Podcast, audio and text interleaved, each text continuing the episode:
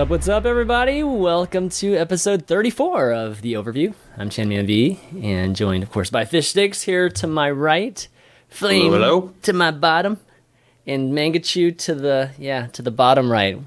Going Brady Bunch style kind of thing. What's up, Manga? I'm good, man. Thanks for having me again. Yeah. What's up, Flame? Not much. Uh, glad to be back. It's so chill. Like, what is this, man? So, Manga, I was talking to Manga earlier. Does that thing to the right of Manga look like a window to you guys? I mean, it's like either a window or a pre- pretty sweet poster you got there. I don't know. The painting from Dude. IKEA. It's, it's a painting from a dude. It totally looks like a window to me, man. But that's It's that- probably the reflection because it looks pretty bright. yeah, yeah. I think so. I think the sun's kind of shining off of it, so it looks like totally looks like it's from the outside. Very, very cool though. Well, guys, we're back. We we obviously haven't been here for uh, a couple weeks uh, since the interview we had with Nate. So there's a ton of stuff to talk about. Lots and lots of things have uh, been released, announced, just all kinds of events going on the last two weeks. So uh, yeah, we're gonna go through all the game updates, including um, a, a big developers update talking about Symmetra, but from Jeff Kaplan today. Uh, just kind of again talking about some more upcoming things that uh, that will be coming, even coming soon to the PTR and um, will be released. Uh, we'll also talk about season two a little bit, see how everybody's doing in season two because the end of the season is coming up very very soon here. And then lots of different news, player news, uh, you know, people leaving teams, and uh, some events coming up here in NA, as well as DreamHack happening this week too. Uh, and then we'll cover just the uh, events like Apex and maybe maybe some of the other NA events that are going on, like Alienware. At the end, we'll take some Q and A questions from you guys. As always, you can go ahead and uh, tw- tweet those to at ChanManV or you can just hang around in Twitch chat and we'll probably take some from Twitch chat at the same time. And for those of you listening on iTunes or whatnot, uh, feel free to email your questions beforehand at the overview at chanmanv.tv and we'll we'll take those and then we'll ask them the following week. So we didn't get any this week. Hopefully this will start up a little bit so folks that are listening on audio can can partake in this uh, the live show. Okay, so let's start off with uh, Sombra. So it's been two weeks. So Sombra's obviously been released to the wild, as well as all those balance changes that we had been, you know, playing and testing out on on the PTR. So I want to get your first impressions on what, what you guys have been seeing on Ladder, uh, just with the metagame and Sombra and, and any any of the other things. Fishstix, you want to start? Uh, sure. I, I I would look to the the pros here to give their okay, I should have started with one of them then. I their guess. deep input. Um, I, I would just say that uh, I would just say that so far in my experience, the best Sombra play that you're going to see is the sneakiest Sombra. She just really can't fight one one on one in almost any situation. Uh, so the only times I've had trouble running into Sombras on the ladder or in competitive is when they're just playing in a way that they always have that teleporter to escape at any time. Um, if you don't have that teleporter placed, you're just in, in such a risky position. Uh, so in my mind, like Sombra is a lot like Tracer in that way that you just want to stay in a position where you can escape at all times. Um, but unlike Tracer, she can't really 1v1 almost any character in the game. But I mean, I'd pass it to Manga and Flame. Um, have you guys had any luck playing Sombra on the ladder at a high level, I guess? You can go, Liam. I don't know. I, I mean, I, I, I have an answer, but if you have an answer, go for it. I've been playing her a little bit. Uh, she's kind of she feels like a weaker tracer. Like that's the whole thing that's been going around. Like she doesn't have a lot of kill power, and I kind of slick at tracer, so it just it makes everything worse for me. But if you have a lot of team coordination, like if you're just calling everything like your all percentage or whatever, you can combo with like a Hart, you can win games like really easily. Um, I guess I mean I was a tracer spammer for a majority of season one and two, so I played her a lot when PTR was out because once I got like I don't know I wasn't down with ranked once I, like when everyone's doing scrims and matches I just try to avoid the servers.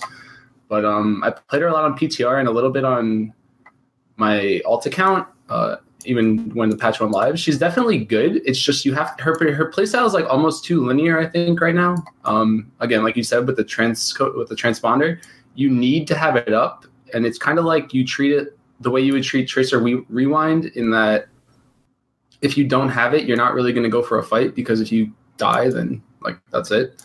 Um, her damage output's pretty high though. I had like a really long discussion with IDDQD last week because he's been spamming her a lot in pubs, and he was saying that he thinks her damage might be ridiculously good if you can coordinate, and I definitely agree with that.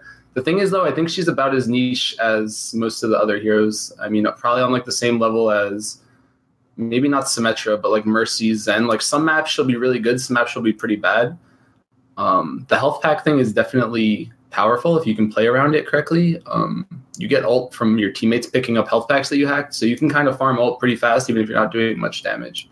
Yeah, and, you get all from from when you pick up a health pack yourself too. Yeah, right? yeah, yeah, exactly. So like you can like her playstyle is kind of weird too. Like there's some maps where she's super strong. Like you'll play Route 66 and there's like that lower path. You put you like hack the health pack. You go in, take a really bad engagement, take like 100 damage, and then rewind back to your health pack.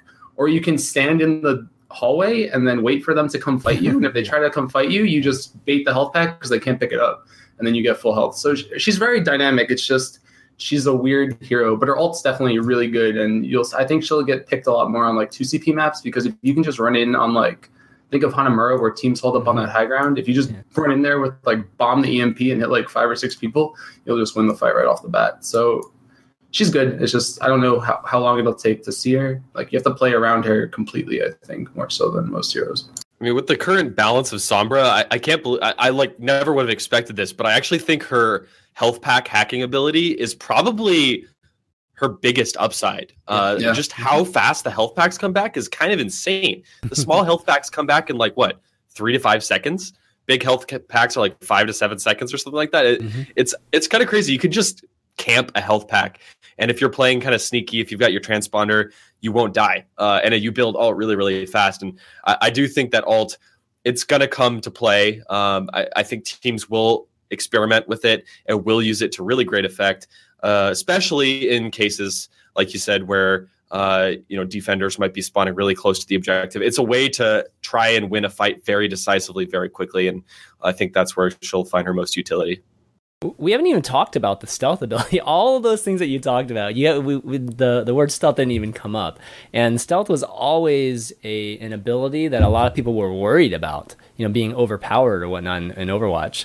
So, um, yeah, what do you guys think of the stealth ability? I mean, is it just not strong? Um, uh, my experience is like, unless you're doing it preemptively and sneaking around or whatnot, it, it's it's hard to stay stealth because if you're in a battle, they're just going to randomly shoot, and sometimes it hits you, and then you come unstealth immediately.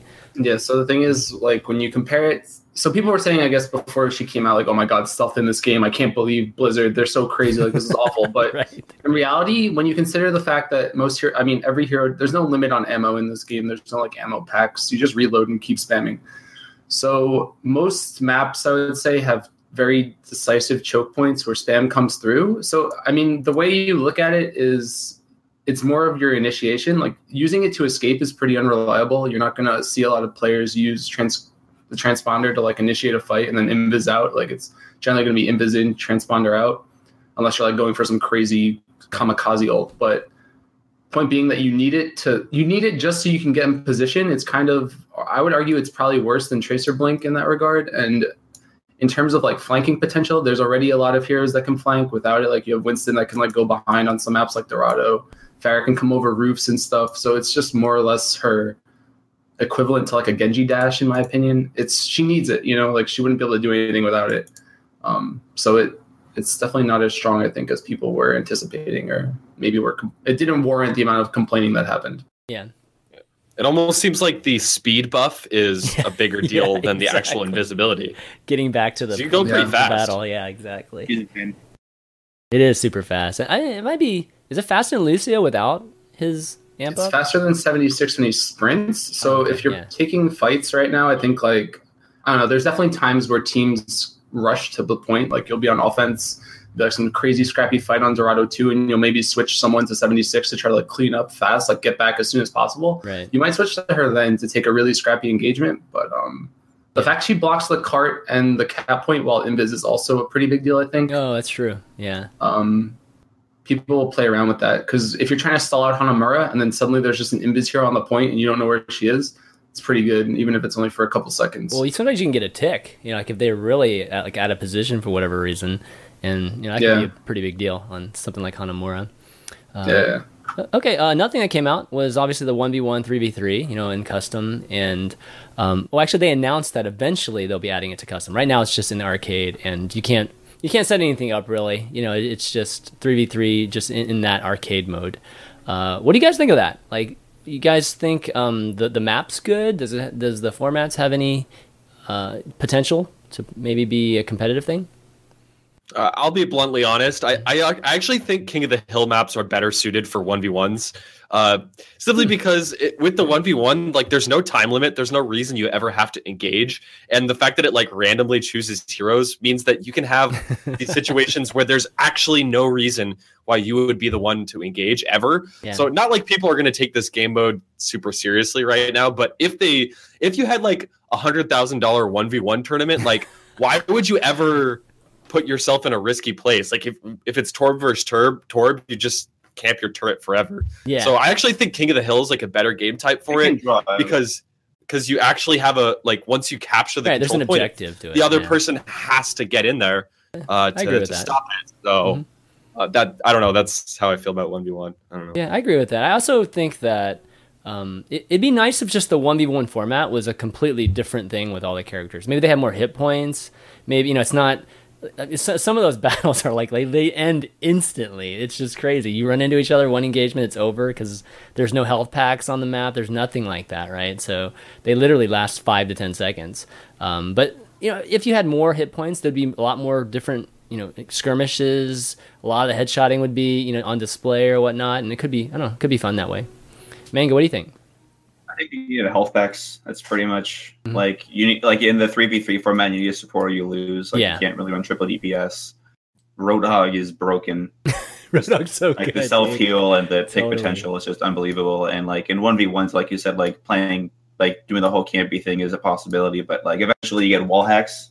I think mm-hmm. it's like yep. I don't know how long it is honestly, but eventually you see people maybe, and you just draw like and then it resets to a different character. Mm-hmm. Uh, I love one v one though. That's, that's, kind of my thing. Like in TF two, all I would do is MGE, which is a one v one mod. Mm-hmm. Hmm. So I, am like a, I'm a little fan of it, but like the way that they designed it could be better just with health packs, in my opinion. Have you heard TF2? of this game called Quake?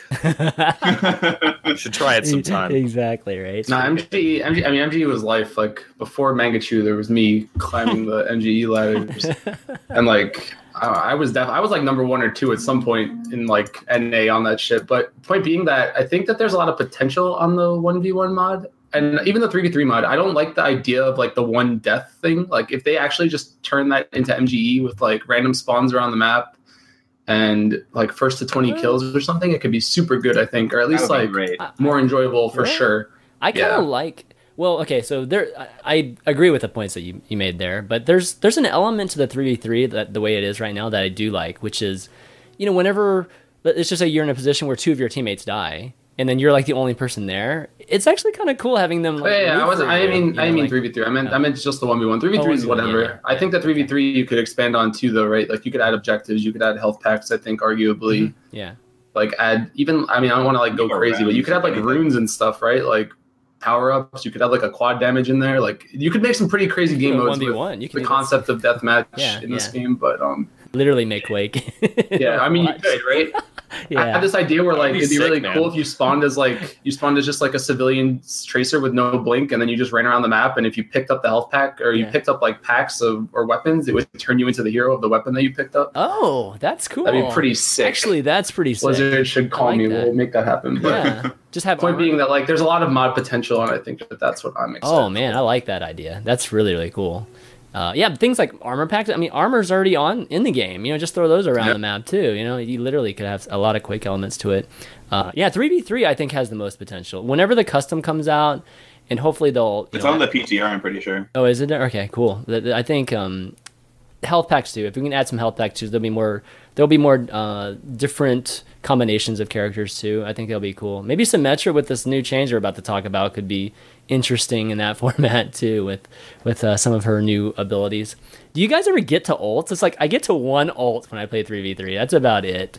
Like it's usually it's usually the whole hog too whenever I get to it, and that's like ridiculous. I've had some pretty sick standoffs in one v one Bastion where it comes yeah. down to the oh yeah. yeah.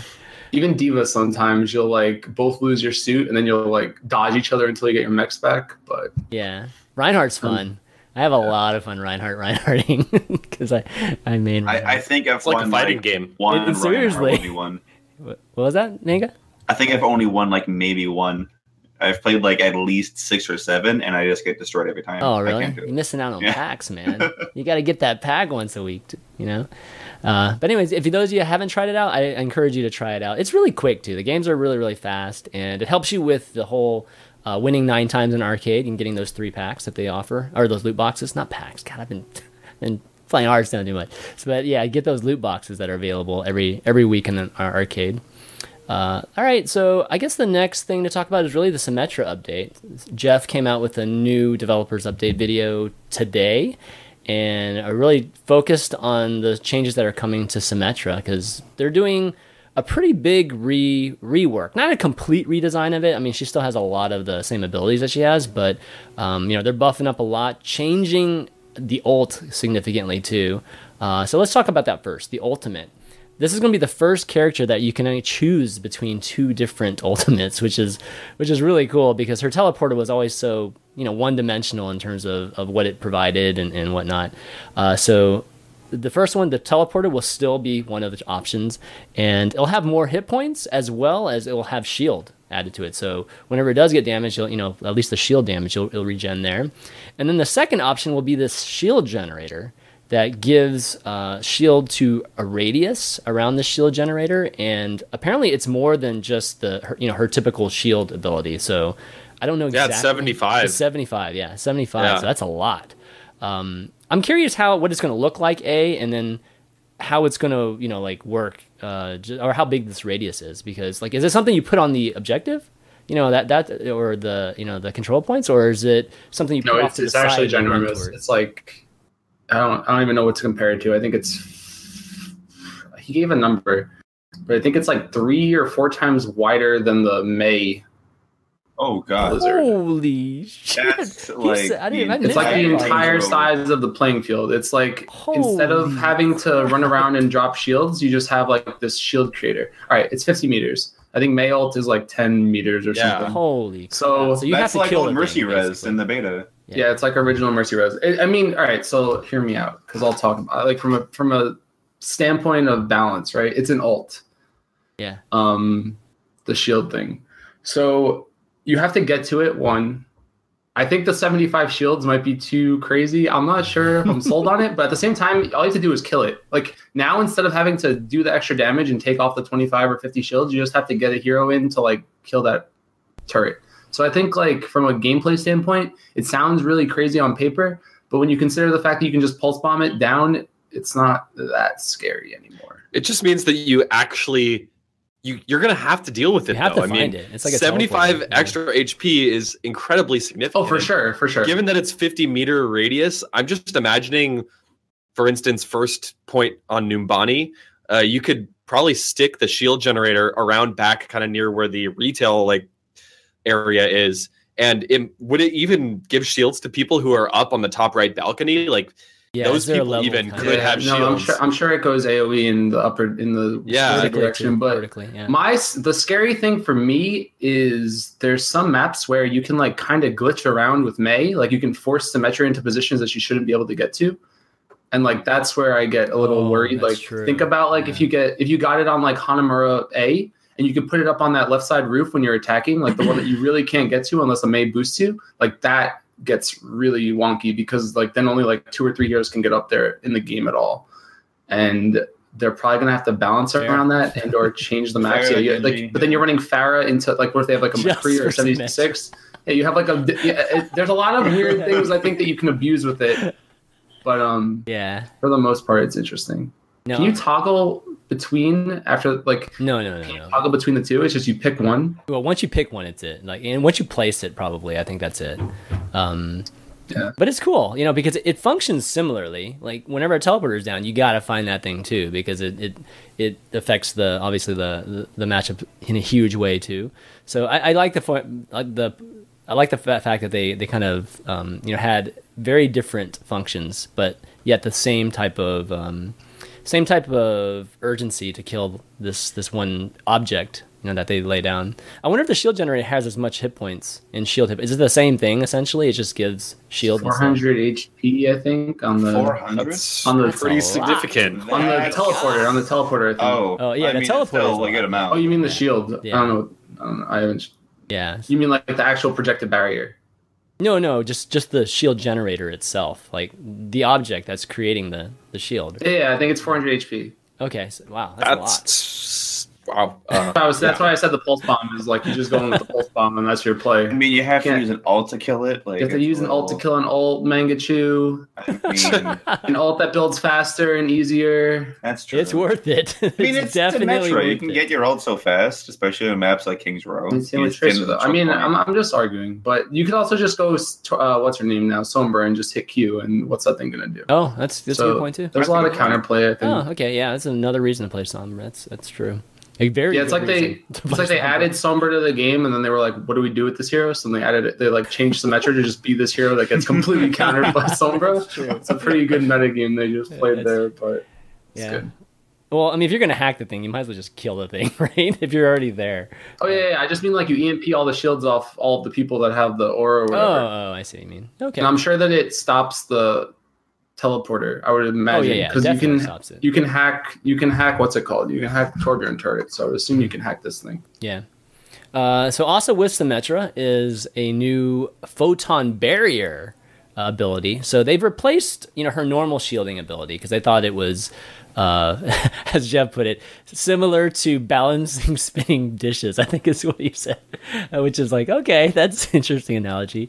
Uh, but yeah, so this photon barrier is going to be. Um, I think he described it as an elliptical you know like shield that that you that you shoot like or you you you push or send off i guess is how it, it goes and it just uh, you know it, it functions similar to like a reinhardt shield that sort of thing um that sounds pretty cool that's pretty different and i don't know she's not going to be a tank obviously but uh, maybe with her with i don't know diva and i don't know and reinhardt or whatnot you have like crazy amounts of blocking what do you guys think I I think this is a super cool sounding ability. Uh, obviously, this patch came out like two hours ago, so Yeah. I only had a chance to tune into some streams here and there. Uh, but if you think about how many Overwatch maps are so, are focused around a single choke point with maybe one or two other flanking angles, but like for the most part, people are going through a single choke point. Like this, Mhm. this alone is making Symmetra interesting on attack. I think this alone could make her at least somewhat viable uh, on attack now. I, I really can't wait to see how this how this plays out because it's a thousand HP. I mean, this is half of a. Reinhardt shield. This is twice as much HP as a Winston barrier, and yeah, it's it's very temporary. It doesn't last very long. Um, it moves pretty slowly, but it moves quick enough that like you're not going to be able to have play with it for too too long. But I think just having one or two seconds of a thousand HP extra barrier is is massive. I don't know. I think it's going to be can- a, a really interesting ability. It'll be great on out. Ike involved. You know that first gate. I mean, just just send that thing through, and then you know your your team can just charge through instead of having to have a, a, a flanker or whatnot. That's It's a bad it's a bad week or month to be a DPS character. I think it's like kind of how I feel right now with this. Like you add people are already upset. I think a little bit about the diva extra health and then the roadhog being roadhog. Mm, I know what you mean. So then you're at like this point now where you could arguably go Dorado and just wall off the right side choke on defense with like a Mei, and then wall off the left side with a Diva Reinhardt and turn turn to like this crazy tanky turtle comp. And then suddenly there's like if you like really want to picture it, you get the Symmetra alt up, and then Yeah, 75 extra 600 there's a HP. 675 HP Diva with regenerable shields coming at you. It's and time to all run this Bastion. stuff. Wait, wait, wait, Flame. Throw throw in a uh, Torbjorn into that. Yeah, I know. Like, well, The Torbjorn, yeah, Torbjorn, Torbjorn, you're adding to the cheese. You have, you only have so many crap. heroes, but Yeah. then you have an anti healing, a 1,150 HP Winston during Primal Oh my Rage. god. There's so much crazy stuff you could do now, but um, Does I think I think we're gonna need a Yeah. I think we're gonna need a hero with like a railgun pretty soon that just ignores all these barriers. That that would be like the best ult in the game. Is just like a, a railgun that pierces barriers. That'd be sick. Uh, that would okay. That's basically Widowmaker with like piercing. Seven, uh, if, if it was like a 75 damage finisher, I think it'd be a pretty good primary weapon. Okay. uh, and also even even yet more, her primary fire has slightly longer range. Uh, so Yeah. Symmetra was already like the best counter ever to like a Winston diving your backline. Symmetra could just destroy him. Um, but I feel like Winston's Genjis trying to dive on a Symmetra are going to have a really bad time. Yeah. It be the- almost seems yeah. like it could potentially even work against like a diva or something like that. Mm. Um, maybe. I think Genjis are gonna cry. Like, Yeah, actually I'm, Genjis cry. are I'm worried. Like live. I'm already playing less and less Genji as time goes on. Um, I think this. Yeah, this Imagine like a so exacerbates Sombra. Imagine a Sombra and a Symmetra on defense, and you just remove all the health packs from the team and give a Sombra like 275 HP. So like if the Genji comes in at all, he just gets hacked or mowed down by this microwave. There's like oh, this, there's so much weird things you could definitely do in pubs right now. like I'm pretty excited. The Void Rays. Yeah, and then on top of that, she gets six sentries to begin with now instead of the three, and then you know having to wait. And then her cooldown is actually down to ten seconds now instead of twelve. So, If you think about it, they just buff Symmetra in like four different ways dude, they in a just single made her patch. super crazy cool. Yeah, so this is their way of just making her viable, forcing her to be viable in some way. Uh, it will be definitely in the lower levels. People will be playing her a lot, I think. Uh, but we'll see what happens at the at the top. Six sentries, you can make a death room like immediately. I mean, you can defend that whatever room you're going to put that shield generator in. Six of freaking turrets in that room. It's pretty tough, you know, unless you get like a Winston in there or something. She needed that, I think. I mean, I don't know about the rest of the buffs, but she definitely needed the turret thing. I hated that Yeah. if you like wanted to run Symmetra last second, you just couldn't. Like, oh, the clock's at 15 seconds counting down. Like, I, can't wasted actually get to the seconds. point. Yeah, exactly. Yeah, I wasted exactly. five seconds running to the point. That sucks. Yeah, I know what you mean. Uh, but anyways, it's exciting. I mean, Symmetra definitely was one of the characters that needed uh, a lot more, and we've been talking about it since shoot, probably late beta or maybe even mid beta. So finally getting around to it, that's definitely great to see. And uh, they also mentioned, or Jeff also mentioned that Oasis. Uh, I don't isn't in the PTR yet, but will be coming soon. They're they're still trying to I think work out some things, especially the jump pads and whatnot. Uh, so excited to see that map too whenever it finally comes out. Um, okay, so let's talk about let's move on. Let's talk about season two, just competitive for you guys. Um, how is it going for you, Mangachu specifically? How's the how's the quest for number one for season two? I two? have it. It's You pretty good. have it, yes, Nice. yes. Yeah, I abuse dynamic Q and I duo with uh, Miso and Zombs most of the time. And I have I'm sitting at four thousand six hundred and like ninety seven, Wow, almost forty seven hundred. nice. Uh, next person is just like barely at 4600. I think it's Cody. He used to play like only Widowmaker. And like the moment Soldier got buffed, he did nothing but play Soldier. And he went from like rank 400 to number two in like three days. It's hilarious. He's a Soldier god at Soldier. Yeah, Um, yeah, I'm hoping to end this season rank one, but I'm not going in super confident because Sinatraa has come back. Like Sinatraa used to be like 30 points behind me, and then he lost three games, and now I have like a 200 point lead. But he's come back before, so so you you mentioned abusing the dynamic matchmaking. Oh, What, what is that everybody, like- exactly? everybody just assumes anybody who duo queues or like queues with friends, they're just abusing the whole fact that like you queue into solo queue people. So All right, you want to hear the you want To to an hear the real side of the story, Shannon? Okay, let's hear while it. this while this Let's totally hear fluffer it. gives you the workaround. All right, so here's my experience, right? This, this is the guide, guys, to laddering. So like I only solo queue on stream because I'm a masochist. My viewers like watching me tilt, and because personally for me, I find myself I find myself that I get a better understanding of the game when I don't have to rely on um, like teammates or whatever, like someone to like obviously combo with. If you Okay. solo queue, right? Here's the thing, it'll be like I don't know nine o'clock at night, and you'll solo queue. Your games will be going fine. You'll like climb from 38, 39, 4K. You'll get to 41, get really close to 42 and then the clock hits like 11 p.m. Eastern, and suddenly the game is like, what do I do with this guy? Nobody's playing, or like there's not enough top 500 players to play. So what does it do? It gives you like the most unwinnable games, but you can get around that by putting two or three people in your party because then even if you do get like four diamond players on your team, you at least still Ah, have I three top 500 players. Okay. So the odds of you losing goes substantially down the more players that you have with you. So while it's cool and all, um, that's that's kind of where I'm going though with this is that it's really hard to solo queue climb at all because the game won't actually let you get games with people in your skill level um, past a certain point. So I think that that's one of the So My biggest p.m. gripes- is when it like It's like 10 or 11. midnight. Sometimes- It's sometimes it's really early. yeah. if you if Yeah. you hit Q and it says it doesn't know the time, you know how it gives you a prediction. yeah. If it says like unknown, then you just have to stop. Like that's when you hit the button to cancel and you go play one v ones or you load up Heroes of the Storm and get your Genji skin. You find something else to do. That's my take on it. I hear I'm you, just- man. Okay, that's that's good advice. Definitely. So 11 p.m. guys. Once it strikes it, set your timers. Then For either top get- 500 get your players thing. for sure. Yeah, top Like, 500. It's not yeah. worth it. Yeah. Okay. Cool. Fishstix. How about you, man? How's the season two going? It's been going pretty well. Uh, was able to climb quite a bit over the weekend. Uh, not not at the same level as these guys, but I made it to mid masters. Yeah, ah, that's great. It's good. Uh, I peaked at thirty seven oh six or something like that over the weekend. Nice. So yeah, hoping hoping to get a couple more games in before the end of the season. Which Blizzard, please, it's a national holiday. We have a four day weekend, and the season ends the day before the four day week four day weekend. You're basically making it so I'm not going to play Overwatch during like when I have the most free time uh, ever. So thanks a lot, Blizzard.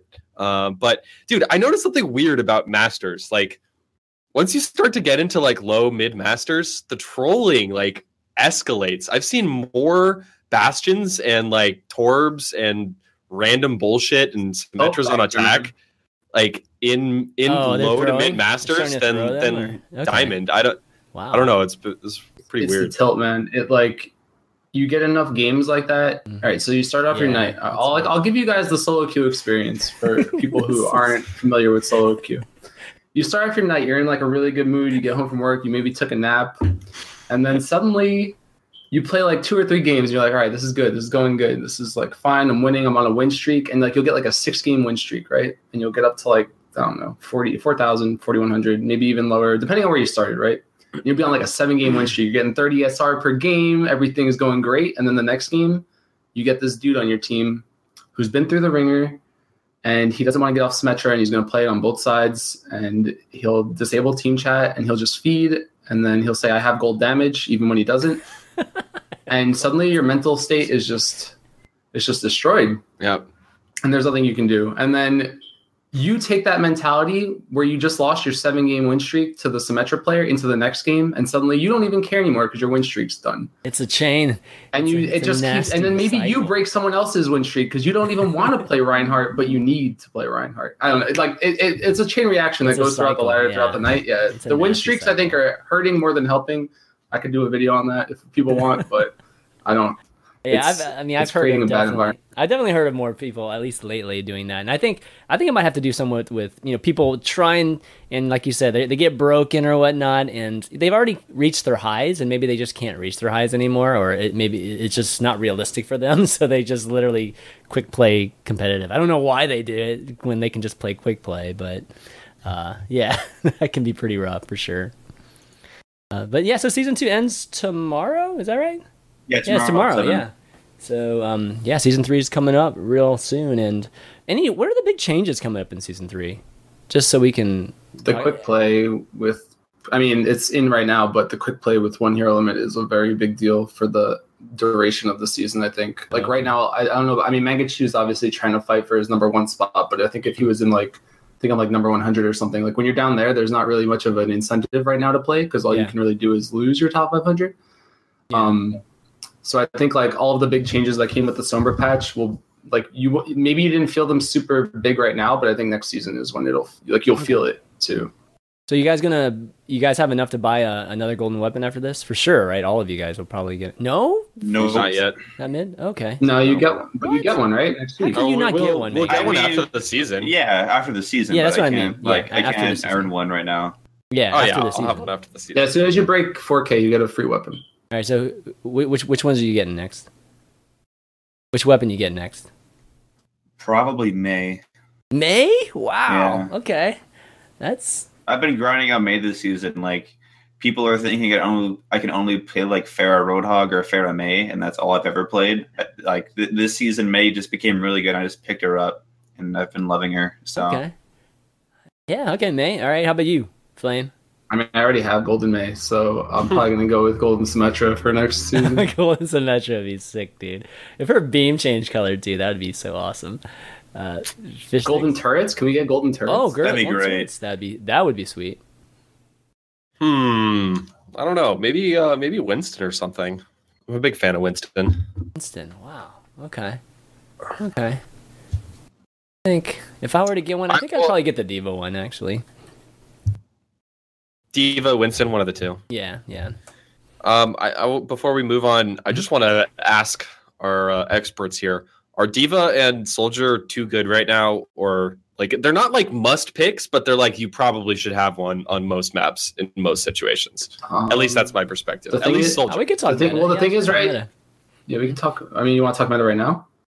Sure. I mean, if you want to wait for up- envious? No, I we mean, can- we whatever. Yeah, we can talk about it. Um, the thing is, 76 is really good right now. Like, there's no So doubting it. Mhm. Um, if you're not running D.Va, how are you dealing with 76? That's kind of where I think it is right now in terms of how it's playing out. It's like you want to run 76 because he's just amazing. And then the only way that you really can deal with the aimbot and with the nano boosted tech visor and with him in general is with the right click from D.Va Yep. with the Matrix. So I think D.Va might be too tanky right now. Um, but she's only too tanky if you run the 76. I think teams are still afraid a little bit to get off the 76 or like even I mean McCree gets shredded by her even harder. But I'm almost at the point where I think you might start seeing 76 not get picked and like teams will switch the 76 out for like a Mei or a Zarya just to kill the D.Va. But Hmm, okay. I think it, I think Zarya might be more or D.Va might be more overpowered right now than the 76 just because of the fact that she arguably counters the 76. That ult too, man. It's Yeah. been pretty good lately. Manga, what do you think, man?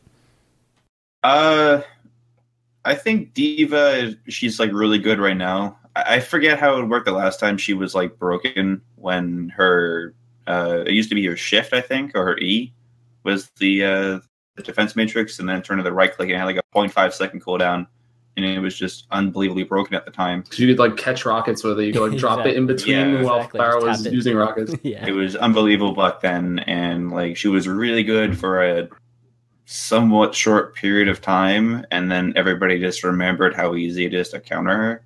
You know, you just go like you go Zen, and then you hook her, and then she's Yep. dead. But that's Mhm. not really a thing anymore. Like she doesn't get destroyed because of that 100 HP, so it's not that hard of a counter.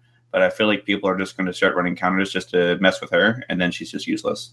Uh, Soldier, I feel like they did like when they nerfed McCree's right click, they were saying, "Oh, he's a tank buster." You know that shouldn't be a thing.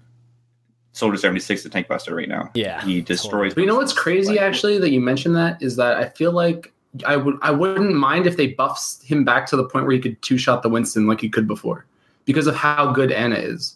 Like I feel like the damage to heal ratio right now is like in a really weird spot where Mhm. I almost wish that McCree could bust down tanks even harder than he does. I mean, his right click is just You know? bad right now, honestly. Other than flashbang, like if and if it's like a 200 HP character, like it, there's no point of right clicking a tank. No, yeah, of course. as far as I'm concerned.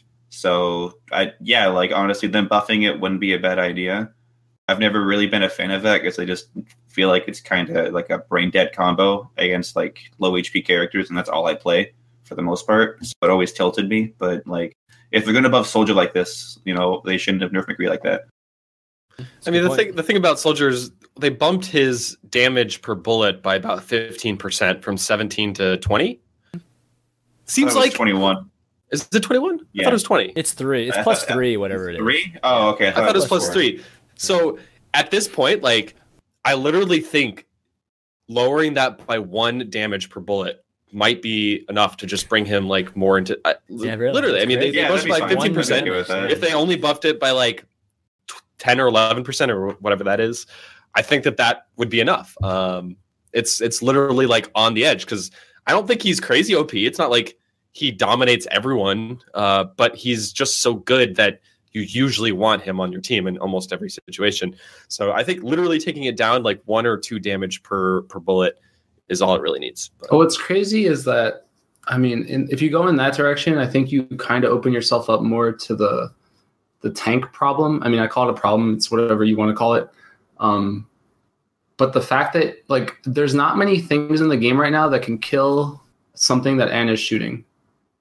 Yeah, Yeah. leads Yeah. back to Ana. She's and like true. She is. strong so right now. you have to like I, I agree that I think 76's damage is probably too high and like you probably want to put him more in line with McCree in terms of like DPS. I ha- like as a tracer spammer, I can't even you, you can't play tracer against 76 right now. It's actually like so obnoxious. You get headshot like twice or something and you're down to half HP and then maybe you eat like a random Like, bullet from someone else. You're just dead. Even the rocket, like rocket in two clicks, I think you're a dead tracer. Yeah. So I agree his damage is too high, but it's still not enough to kill these Reinhardt Roadhog comps. yeah, but that's So, that's more of an issue weird. with Ana though. Than, Yeah, yeah, I agree. Yeah, I mean, no, for sure. I just mean wanna like keep upping whole- the- Oh yeah, yeah, no, I, I want That's Ana. right. I want Ana nerfed Yeah. some way, but I'm that, that was kind of my point. It's like don't touch his damage without touching that too. You know, like yeah, yeah. you start lowering his damage, and then suddenly we're back to Winston Roadhog Zarya comps every game. And I mean, we still are kind of like that. Like the whole counter to triple tank was the fact that you get ults really fast, mm-hmm. Yep. and then they just they they decreased it or they increased it. Like I'll take forever to charge now, which I mean, like I'm a fan of because oh, yeah, I love it. I like mean, the skill ceiling, I guess, of the game. You, you can't just rely on Mhm. Ana Reaper or Yep. Zarya Hanzo or whatever because they're a lot more rare. But they buff triple tank by doing that, and they didn't nerf Ana. I, I think to the extent that the people Yeah. like that it needs to be. Like they nerfed her all her always been good, but like the rest of her kit is also undeniably broken. Other than like maybe sleep, but sleep's still really good. yeah, I think her heal. Pro- I, I wouldn't. I, I mean, I had ideas. Like, I don't want to turn this into a like suggestion discussion, but I was thinking like if you could turn it like TF2 with like crit heals, where if you're taking damage, you heal less than if you haven't taken damage for X amount of seconds. That might be good. Like just as Oh, a general yeah. rule across the game. That would be Yeah. okay. Well, and that'd then maybe good. like nerf the HP of some of the tanks. Like does D.Va need 600? Does Roadhog need whatever? What's Roadhog 600? too? 600, Yeah, yeah. like does, do they need 600 health? Like I don't think so, but well, D.Va definitely needed something. I think because Roadhog was- kind of needs like a good amount of health just because of the lack of protection that he has in his self heal every eight seconds for Yeah. half his health. You know that's Yeah. balanced. Well, you're but- giving you're giving up shield too. unless Ana nukes you, then it's your entire HP pool. yeah, yeah, That's right. it all leads back to Ana, man. Yeah. It's True, just it's I know. true. No, I agree. I agree with that. All right. Well, why, why don't we? Uh, we're going to talk some more meta in a second once we get to the events. But um, why don't we move on for now, just to some some uh, events and player news that that have been that are coming up at least. So DreamHack, uh, that's going to be coming up in uh, this week actually. So they they announced the talent, and this was probably like a week, week and a half ago. So again, we haven't had a show in a couple weeks. So uh, the DreamHack talent was announced, and uh, the biggest thing here to notice is really that that Hex is this is fir- Hex's first big land that he's getting invited to. Uh, so that's pretty cool since Hex, you know, for those who've been watching since beta, has been, you know, one of the main uh, GosuGamers casters for a long time, and he's done some other um, some other community events too. So cool that he's getting a chance, you know, at, at one of these big events. Uh, others, so he's going to be hosting. Uh, Mr. X is going to be casting, of course, ZP and Jason and uh, Uber Shouts or. Uh, yeah, it's gonna or Mitch, as we like to call him. I'm not sure what to call him anymore. It's like, is he Uber he hates or is Uber. It's Mitch? weird. Yeah, he's like, trying to rebrand himself, but I don't think he knows how to do it yet. He hasn't Yeah. found the right balance. No, I know for a fact he is because I talked to him in depth about it okay. at BlizzCon about like how he doesn't he doesn't like the name, but he can't switch because he doesn't like the word shouts, but he can't change his name to Uber because of like copyright. Oh wow. Okay. Well, Because then people are gonna call him for cabs. Like call him for cabs. That's true. That's that's pretty funny. But anyways, yeah. So I don't know. What do you guys think? I mean, it's pretty cool that Hex is getting a shot, right?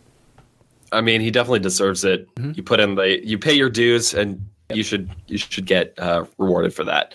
Um, I mean, we've seen it so many times, Chris, in, in esports. The people who really put in the work week in and week out and cast every online cup on weekdays and weekends and sacrifice their uh, their time consistently over months and months and months.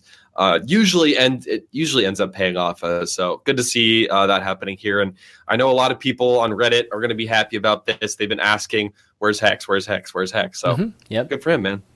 Yeah, definitely. And DreamHack's always been great about that too. Like DreamHack, I think is really good about recognizing the community and you know, again, like you said, who puts in the, the work and you know sometimes taking a chance on those guys, giving them you know an opportunity to to kind of experience this whole thing. So um, yeah, great great for Hex, and hopefully he does a great job too. There's so many casters though. We got lots of casters right now. I saw so- I saw him at, I saw him at BlizzCon. I was thinking to myself like it was pretty funny. I mean, I don't want to tell the whole story, but I kept running into ZP at the Blizzard party, whatever it was. It was like the mixer on Thursday, I think. Yeah. And every time I ran to ZP, I guess he had had like a few shots or whatever, drinks. And he, every time I see him, every no, like literally every time I see him, have you guys Okay. seen Hex? Have you seen Hex? Are you like Hex is here? Have you met Hex yet? Have I introduced you to Hex? Like he was so genuinely excited, and like I'm really happy for Hex and him to be able to like do an event live. It's like really Yeah. good, or it's just good for the scene, and I like really appreciated the genuine excitement from ZP. Yeah, ZP, good guy, man. Totally good guy. Um, okay, uh, next up we've got uh, T- oh, so MLG. The teams have been announced for uh, the Invitational. That's gonna, the NA Invitational. That's going to be happening in December. So um, I guess there's no surprises really here, right? With uh, the teams, we got FaZe, Cloud Nine, NRG, Rise Nation, Fnatic, Team Envious, Team Liquid, and Complexity. Team Envious, which now has no North American players left on the team. I know. Okay, you guys actually want to have this know, argument? right? Are you on? Are you on? Are you in that argument? Like, do you have a side in that argument? S- side. There's, there's oh, you You know what I'm talking. You know what I'm talking about, right? I mean, I'm not gonna. I don't want to bring it up. Whether it's it's- NA or not. Right. No, no, no, not just like because there were other teams that felt that. I mean, there's like a whole. There was a whole discussion about Rogue because they're like an NA org, and I don't know if you guys missed it, but they Must have were- missed it. Yeah. Uh, so like when they announced the teams, Rogue was pretty upset. I mean, I, I guess it, it makes sense from my perspective that they're upset because they're org based in Las Vegas. So like to be not invited to MLG Vegas kind of probably felt bad for them just from like a home thing. But then there was a lot of discussion on Reddit about Envious not having any NA players, but like they've been living here for so long. Like Yeah, yeah, yeah. it's like I consider them American team now just because of the fact they've been living in those condos in was it North Carolina for so long. But um Yeah, they're physically in North Yeah, America. like, it's yeah, fine. exactly. They're a North American team. I, I, I'm, I'm for Exactly. it. It's still, it's still funny to poke fun at that. That's Ta- take I mean, they upgraded, right? They got rid of the American. They brought in. dude, take take Brought in Rogue from Thailand. EU, man. I mean, who we just, what do we have? Like Nip and like who who else we got over there? and what's crazy is they're all moving here. I think Yeah, Rogue's gonna so- be moved in by the time. I mean, probably soon, right? Because Apex just ended. yeah, probably. Uh, so, anyways, yeah, Vegas. You guys gonna be there? Vegas is always fun, especially in December. so I haven't booked my flights yet, but uh, I definitely, absolutely would like to be there for obvious reasons. It's Vegas, and it's pretty good, uh, pretty damn good lineup of teams.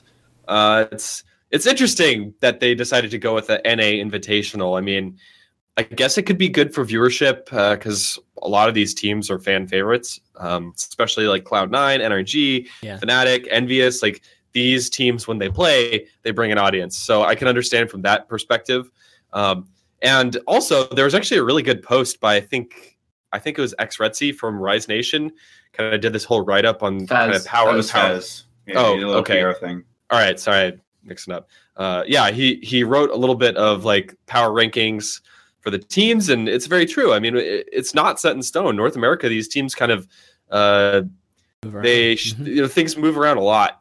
Um, it's also another chance to see Envious with their new roster, which is maybe gonna have Mickie on it. I, I, I, I it was haven't heard either feeling. way. I haven't heard Yeah. either way. yeah, so that's gonna be interesting. I talked to Taimu actually about that, and I think that they wanted to, like, they want to bring him back. It's just a matter, like, it's a lot for him, right? This is, I mean, it's a big opportunity, obviously.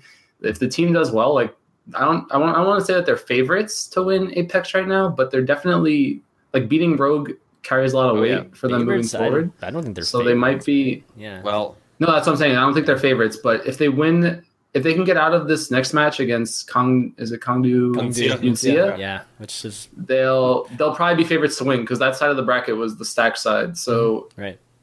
Next week will probably be the deciding factor, right? I don't know. It's a matter of whether or not I guess he wants to move to the to NA because he's just ditching Thailand, moving to Korea, then moving to North America. Like that's a big deal. But he looks like a happy dude, man. he does, man. I have never all seen these, all someone smile bigger hearts, baby. during stuff. like, like in general that like I watched that VOD. They Yeah. kept panning the camera to him and like he just looks like he's having a blast, and I really does. respect that.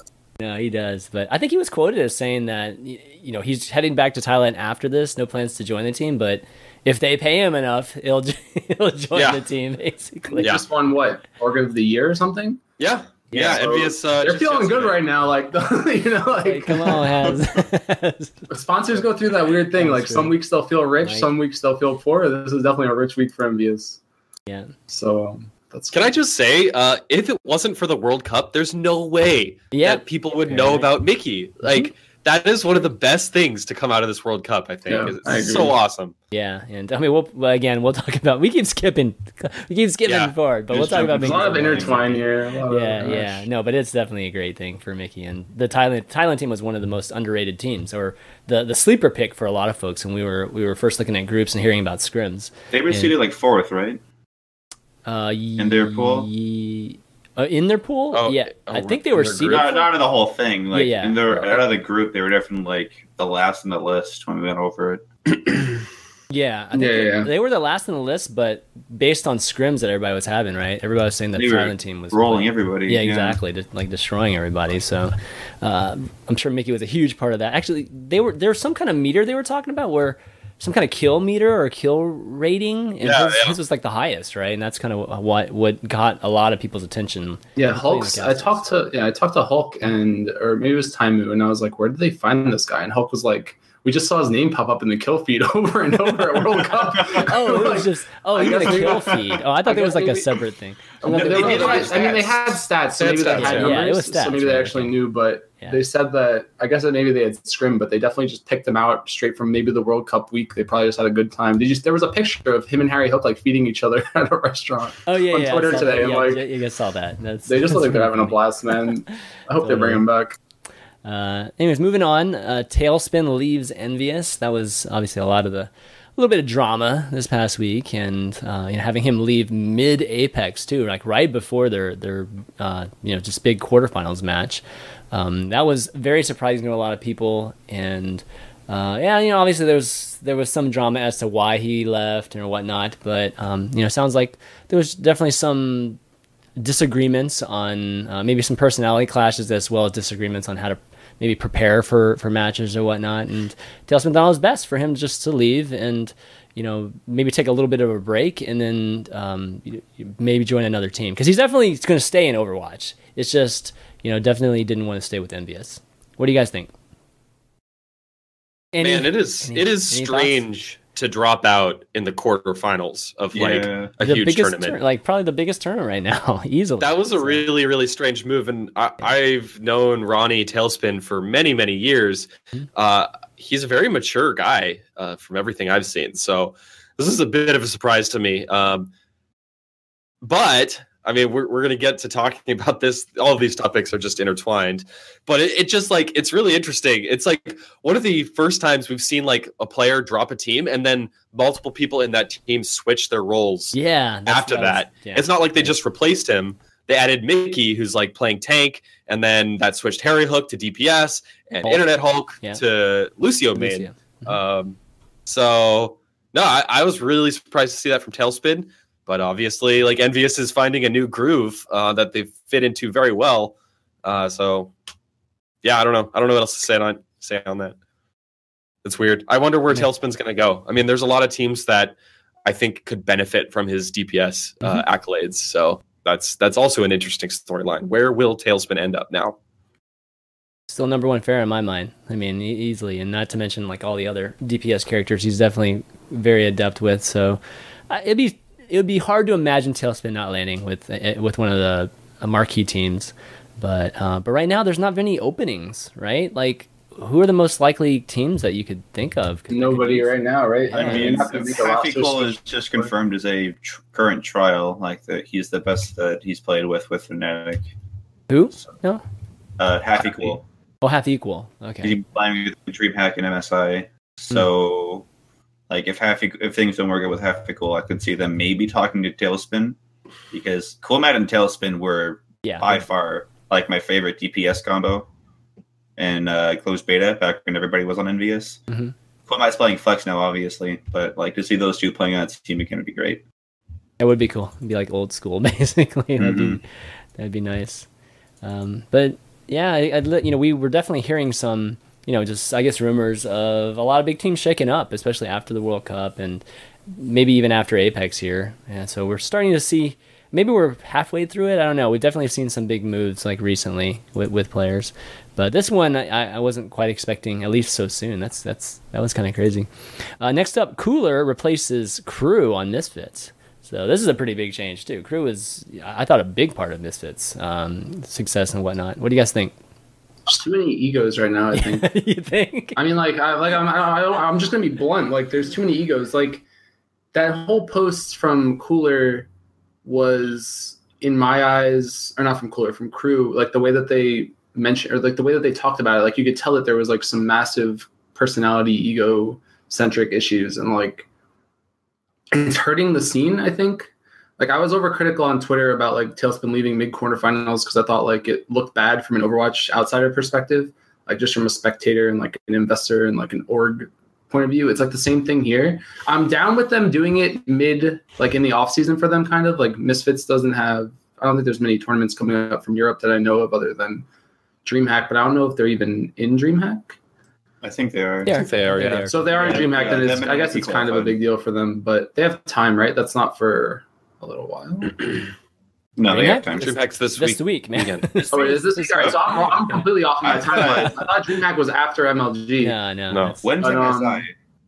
Uh, yeah, okay, okay, you're right. you're right. MSI's in between DreamHack. and- Yeah, it's in anyway. a couple weeks, I think. Okay. Yeah. Yeah, I got I got those two confused. Okay. Point being, the timing's weird. The like the leaving statement was weird, and like he's so good. Like you have to bring yourself down too, because if you think about like you just left BlizzCon and like they just hyped this league, all you have to do is like put on your happy face and play. You know, like I feel like breaking ties with some people right now is like the worst timing. So to Yeah. me it's bizarre because I always really admired Cruz Zarya play. Like he's known for his Zarya, and like Really he, he comes off Zarya, and I think he plays Reaper too, and he's like he just pounds like that team won E League, and then what are you doing? Like some I don't know. That's where I think. I mean, uh, we can transition this, but that's where I think like the league is the best thing right now because I feel like these teams need more structure and like discipline Well, to like get through shit like this without creating these really artificial or unnecessary internal issues.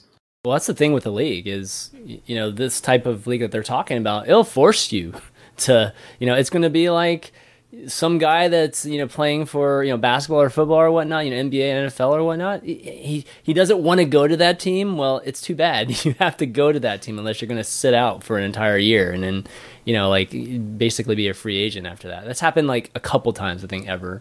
Um, and I think one of the most biggest ones was like Kobe didn't want to go to you know Minnesota or whatnot, and then basically forced his way into the Lakers.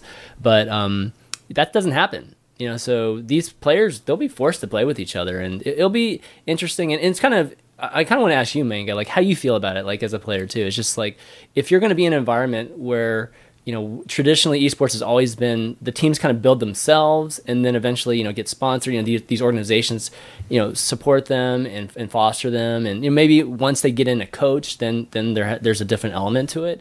But for the most part, they have been more of their own entity and having more of a, a sponsorship, monetary, you know, um, support when we're talking about the professional league, it's different. It's going to be the teams, you know, being the organizations, and they're you know, essentially picking the players and building the teams. And those players, they have to play together, no matter if you like it or not. You got to play with, you know, player X over here.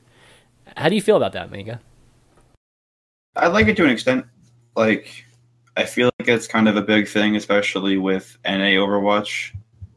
I guess Overwatch in general, with Missus don't ha- uh, having all that drama. Misfits isn't the end, by the way. I mean, I'm not, I don't want to spoil anything, but there's gonna be more roster swaps from yeah, you. exactly. I'm pretty sure. yeah, like a bunch of stuff's gonna be happening in the future. Like they're getting ready for the league, if they can even get the team in the league. I don't know how that works out to be 100 percent honest, but like people just need to learn to deal with the bullshit that comes with other Yeah. people. Like people may, may people may tilt, people may goof around or whatever, and you may not like that. But if they're playing very well when it matters in matches, you know that's all that really matters. Mm-hmm. Yeah, so I mean, I'll, I want to come off on this, or I want to talk about this because I talked to Nate at BlizzCon about this too, and he brought up football or something. He's like, "These- most of these kids have never played team sports; they don't know what discipline is like, and like I kind of get what he meant. Like at the time, you kind of think when I thought about it, I was like, oh, like you don't really want to draw comparisons to like team sports, but I played soccer, I played football through high school. Like mm-hmm. you, there's like this weird, I don't want to say weird, but currently with teams in esports, it's very like player politics. Like I'm sure Mangachu has had his fair share of roster drama, and like I've had my fair share of roster drama over the years between multiple games, where like one person's your leader and that person makes all the decisions, but they're also your player on your team. So even if so, like when you get into team arguments or like your your teammates like disagree on something, that one player has a bigger value in his say, even if maybe they're wrong.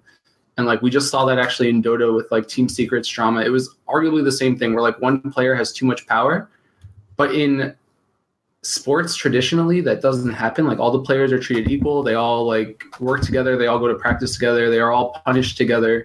Like if one player messes up on the football team, the whole team like runs for it or like has to do push-ups or whatever for it or the extra day in the leg room. You know, like you have like a very more team-centric mentality when you play team sports.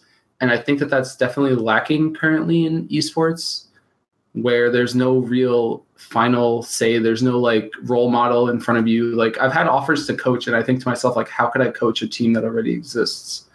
Like I'd almost rather coach a team that I created that like knew that I would like I would just be like that model, you know, like well, you just I don't say like role model, just like that person who yeah, has like the, the say, yeah. and the players are just there to play, and any bullshit that goes on is someone else's problem because like there's an analyst to like tell you what the strategy should be, or a coach to tell you like just get over it, go hit the weight room. I don't know, you know, like not that same thing, but that kind of voice of reason that doesn't exist right now, and I think that yeah. that's what's really hindering the growth in some ways.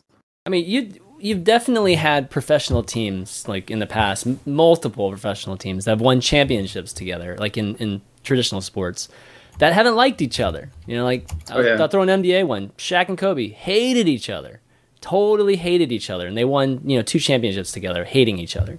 So that that's the the thing about you know this type of league is uh, it's I don't know it's so much about um, uh, I, I think it's more about professionalism. You know, it's like making these guys Agreed. more yeah. professional, you know, and you know, you have to understand this is your job and you don't have to necessarily like the guy next to you. And like you said, if he's playing well, then, you know, kind of suck it up. And especially this moment, like, I, I don't know how the teams are going to be formed initially, but I'm, if, if I were just to make a guess, I would guess that some of the teams will be formed based on the current you know the current form teams. So if you are an organized team right now, you probably have a better shot than just that single dude that's just you know floating right now. So um, yeah, I, I, think it's it, it is much smarter to like try to try to remain with an organization. I think going into this this phase. There is yeah, a combine like, though. There will like, be a combine, that, but still, you know, you have that might help that, to an extent. But but yeah. the combine has to like make that call too, right? Like if you get picked up and you have personality issues, maybe right yeah. now there's teams that have issues and they just deal with it. But maybe like your coach would be like, "I'm over your shit," and you're just gone, or like your GM, whatever. Like, I don't want to deal with this. Yeah. And it it'll definitely be healthier. I don't know. I agree with the com. I mean, the combine will obviously be a thing, but it depends. It, I think on how it's not going to save you. Yeah, exactly. It's not. It's not going to change your personality, and I think the slap in the face of professionalism will definitely um, be a make or break for some people. Mm-hmm. It's a reality call, that's for sure. Um, okay, well, let's move on. Let's talk about some of the events. So, Apex being the big one right now in Korea. Uh, it's coming into the final rounds. We just completed the quarterfinals, I believe, or we had the big quarterfinals, at least the, the, the half that had EnVyUs and, and Rogue as well as Lunatic Hai and KongDoo Uncia. so EnVyUs and Rogue had to play each other, which is like, God, really, guys? Why, why did? Well, they didn't have to. They didn't have to play each other, but yeah, Rogue, Rogue picked EnVyUs. Rogue, Rogue picked EnVyUs. Oh, yeah. and boy, did it blow up in their face too. Yeah. so, so yeah, uh, if you guys haven't watched the VOD here, let me link you the guys the VOD. Um, I mean, it, it was uh, incredible, like just by EnVyUs being able to you know, practice. I don't even know how many days. Uh, was it even a week? Three, three days. Yeah, three days. Three days practicing with, with Mickie. Yeah, yeah, practicing with Mickie three days, and uh, they were able to to beat Rogue three two, uh, coming back actually down two one or one two, and um, yeah, it, it was shocking. I mean, even like listening to Doa and Monte casting it. I mean, they, they they were casting it from the standpoint like, oh, this is just amazing that EnVyUs is even hanging in all these games and you know even getting one off of Rogue. Then all of a sudden they end up winning the last two games on some just amazing plays, especially Mickie's D.Va nukes like having huge moments, killing three or four guys at times. That was that was insane. But did you guys get a chance to watch the vods for the, yes the series? Oh man What do you guys think? It was a really good series. If you haven't seen the VOD, just go to uh, twitch.tv slash OGN Global, click on videos, go check it out. It's a really exciting match that I really I would encourage everyone to go watch. Um, obviously, is a showcase of D.Va and 76, both teams playing a lot with both of those characters.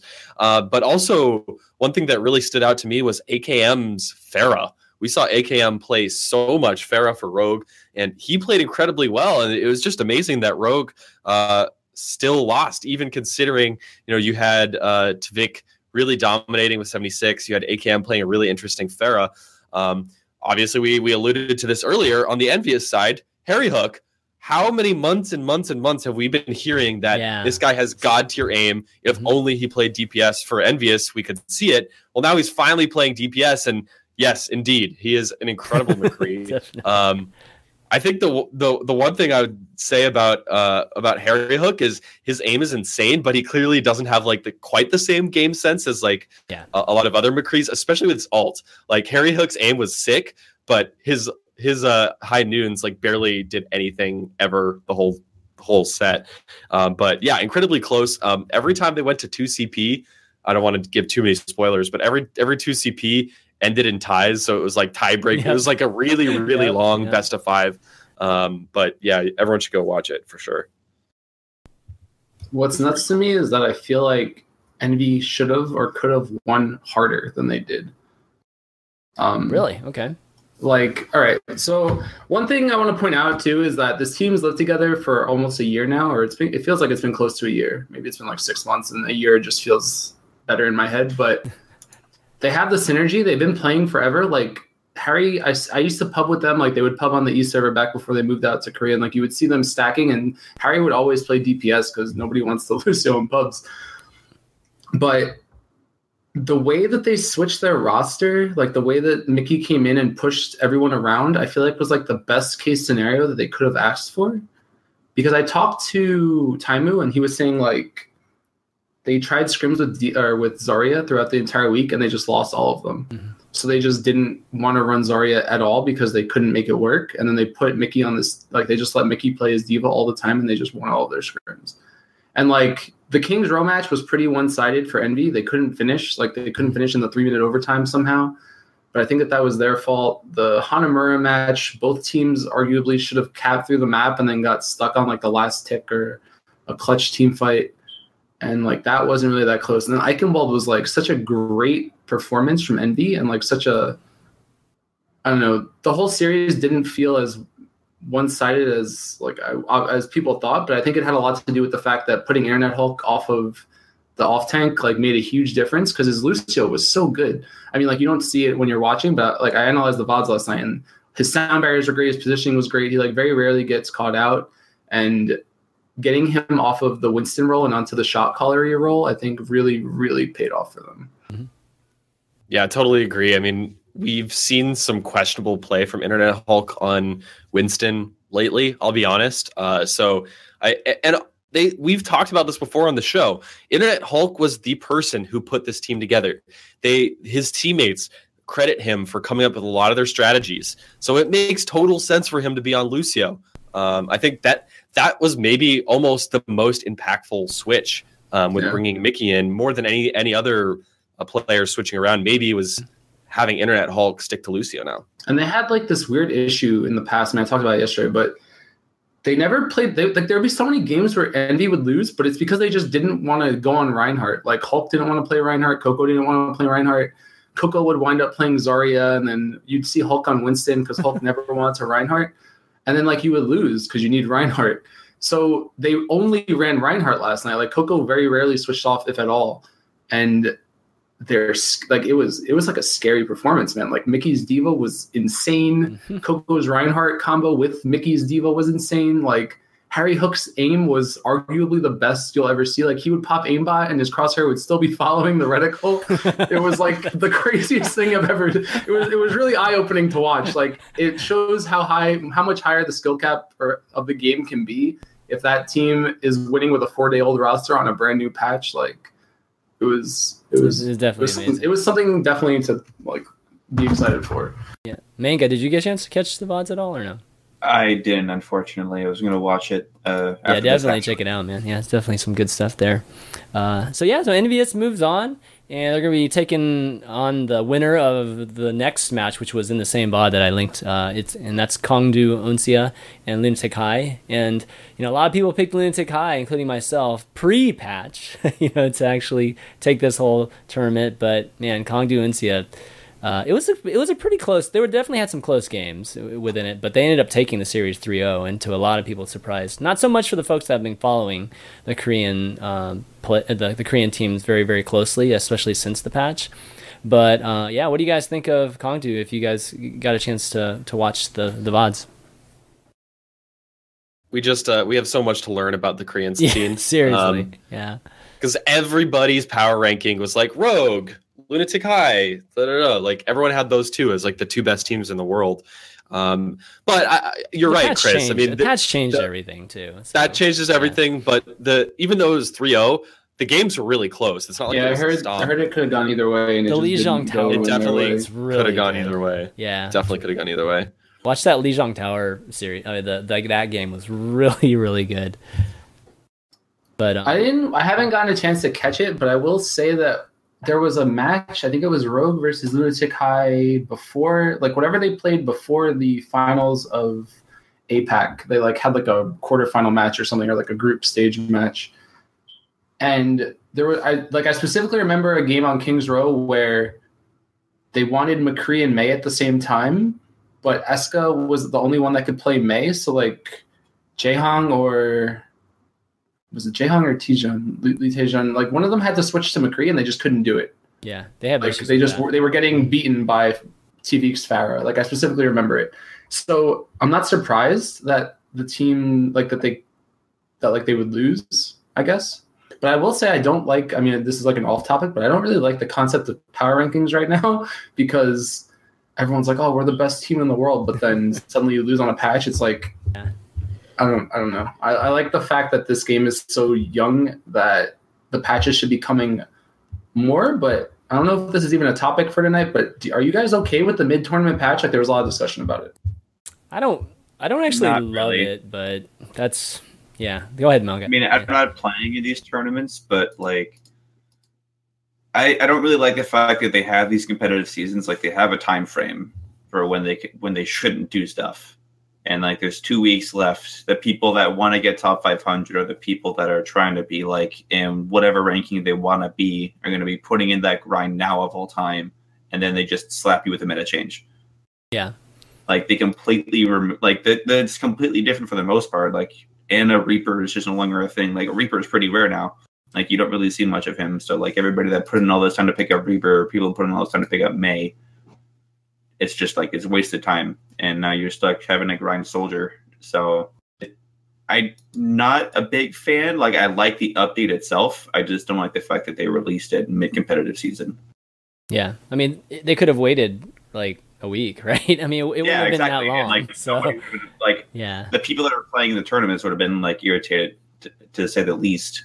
But I mean, the people in the tournament. You know, they affected everybody that is not only playing in the tournament but also plays. Is there not a tournament client? Because I feel like there is, and that's kind of where my argument oh, was. There is, there is. So it's I'm not. so like, I feel like they could have locked Korea's tournaments on that patch. It's so okay. So the, tournament like that's kind of my stance on it. It's a weird thing though because like there is a lot of value in having folks watch competitive Overwatch with what they're playing with, like at this at the yeah, yeah of, course, of course, of course. And the thing about tournaments and organizers, like they don't actually know a lot of times, like especially Apex, right? It started so like so long ago now that they, they they of course don't know when these patches are going to come out and maybe they didn't know when season 2 would end either at, when they first started it. So having it come in mid tournament that's going to have that's going to happen because tournament organizers sometimes won't even go and talk to Blizzard about when their patches will be or whatnot. But Blizzard with their own competitive season they know when that's going to happen. That's their own release schedule and it just doesn't make as much sense for them to just come out with a patch. You know, like they can be super excited about it, and that's one thing I love about the team is that they're they are they move very quickly and they are very nimble with that. But this is just one thing. This is one instance where it's not the best thing. You know, it could have they could have just waited one more week, you know, with all this excitement, and then you know had had it uh, had it match up with their competitive season.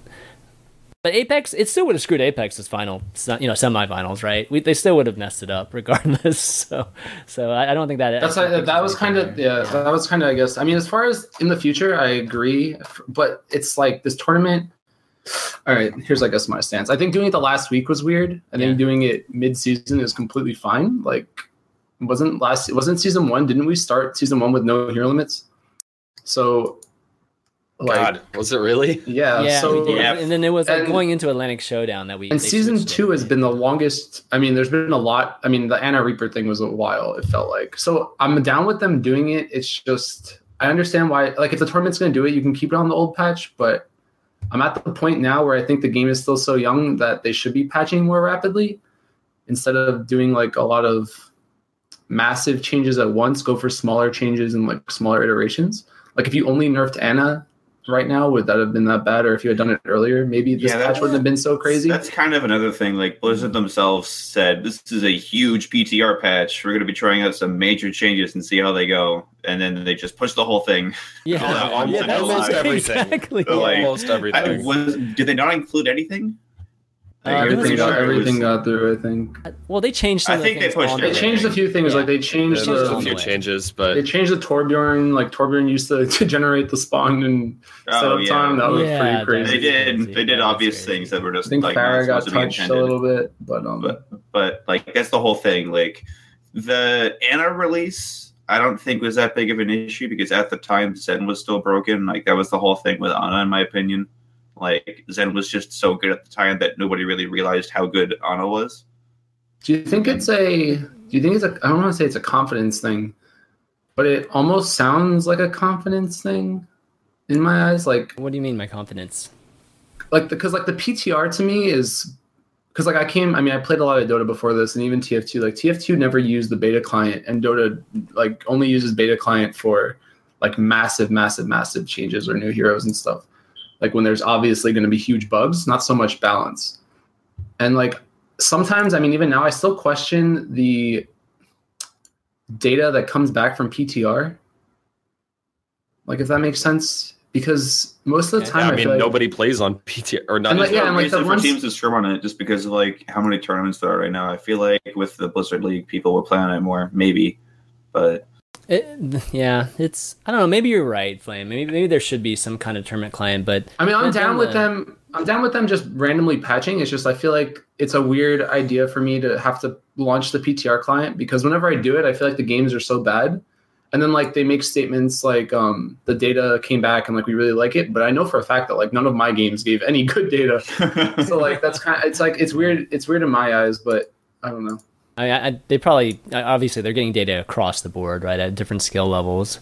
But um, but yeah, I, I'm like kind of like you guys when they said that they were going to change a bunch of things. I thought it was like you know experimenting with a bunch of things, and you know they were you know they were eventually going to Well, they push some of those things, right? But I mean, I, I think w- the lesson learned here is that whatever's on the PTR is you know they're going to keep tweaking that PTR, and then that's going to be basically the image that they're going to push, or the you know the actual uh, build they're going to push to the to the live server. So uh, take the PTR like that, you know, going, I guess, moving forward, uh, even when they say they're changing a ton of things.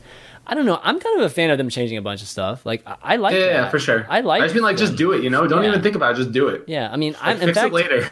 you know, like I'm a bigger fan of them, you know, planning like a lot of these changes like they did for this recent one versus only changing one or two things, you know, every so often because the one or two things doesn't really shake up the meta in a huge way a lot of times.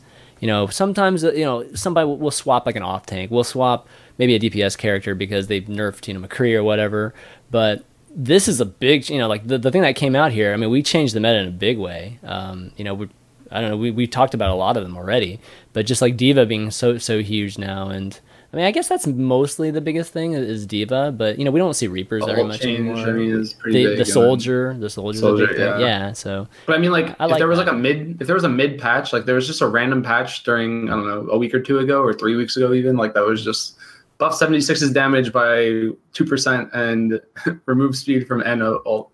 Like the game would have been, I don't know, arguably much, much, much more viewable or enjoyable like, to watch. I guess from my perspective, anyway. I mean, I don't want to Mm. speak for everyone, but okay. All right. it's kind well, of my thinking. Um, let's see.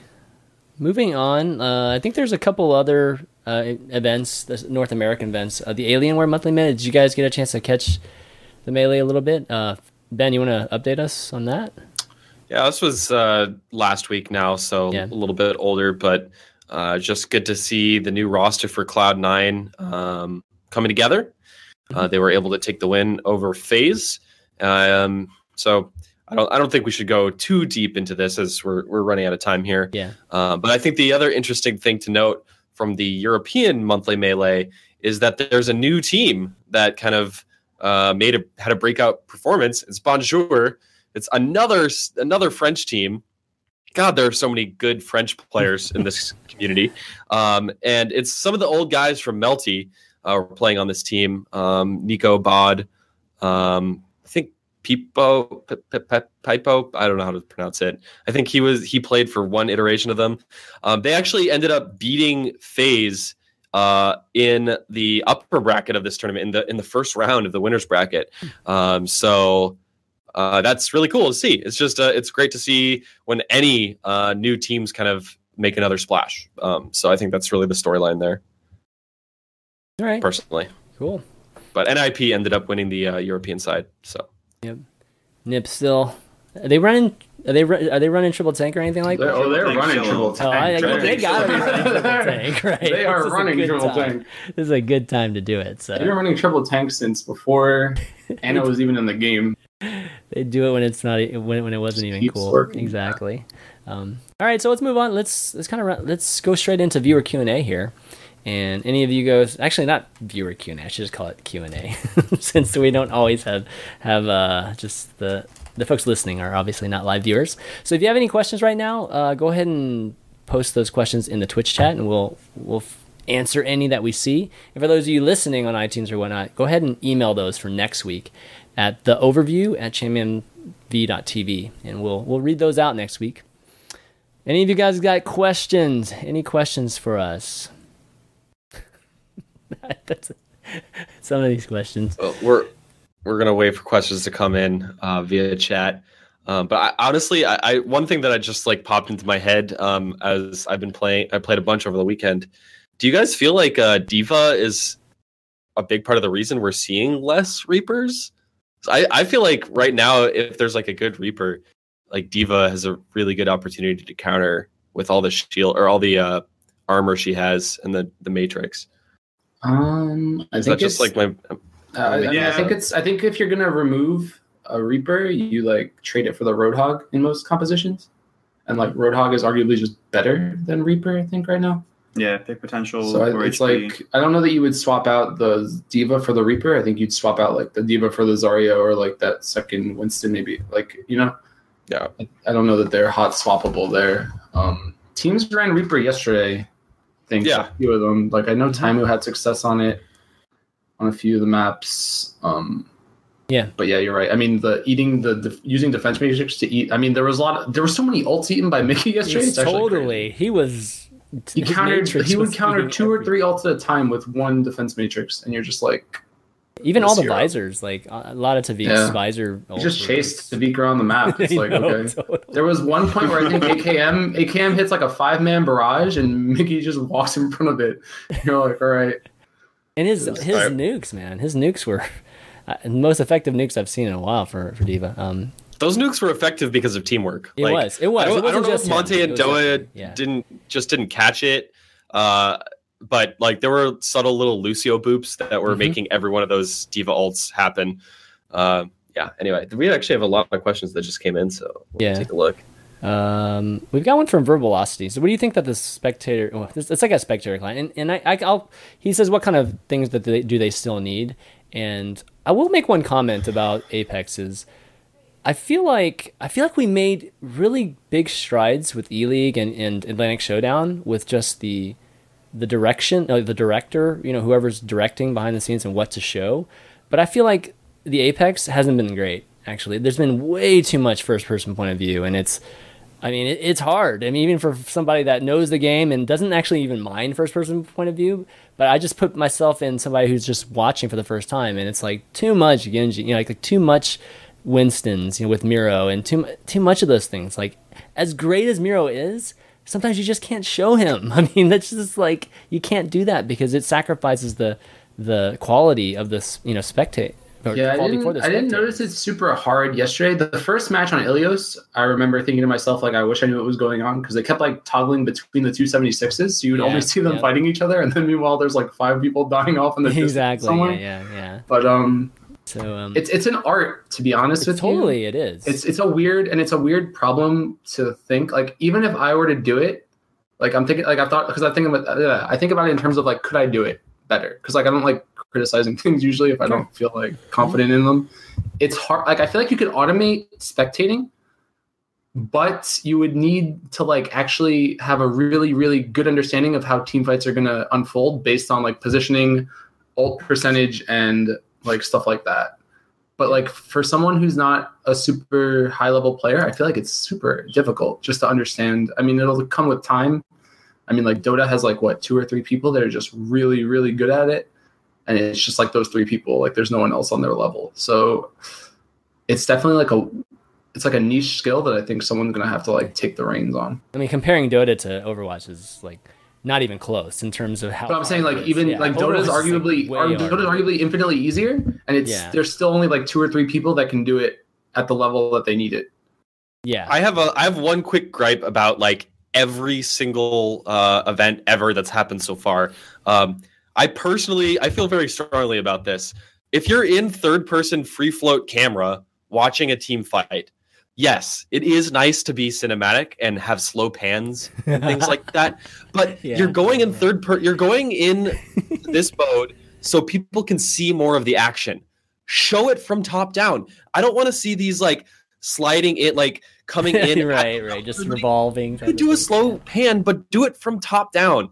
You're in that mode to see information. In the beginning of the game, when the teams are setting up, sure, do slow sweeping cinematic pans. If but one team gets completely wiped and is coming back from spawn, sure, do slow sweeping pans. ben's But if there triggered is man actually action It's going not- on, just awesome show it from the top down.